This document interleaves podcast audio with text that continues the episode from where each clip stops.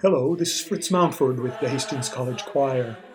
In contemplating the vastness of the universe, astronomer Carl Sagan memorably pointed out that we all have the substance of dust, therefore we are one.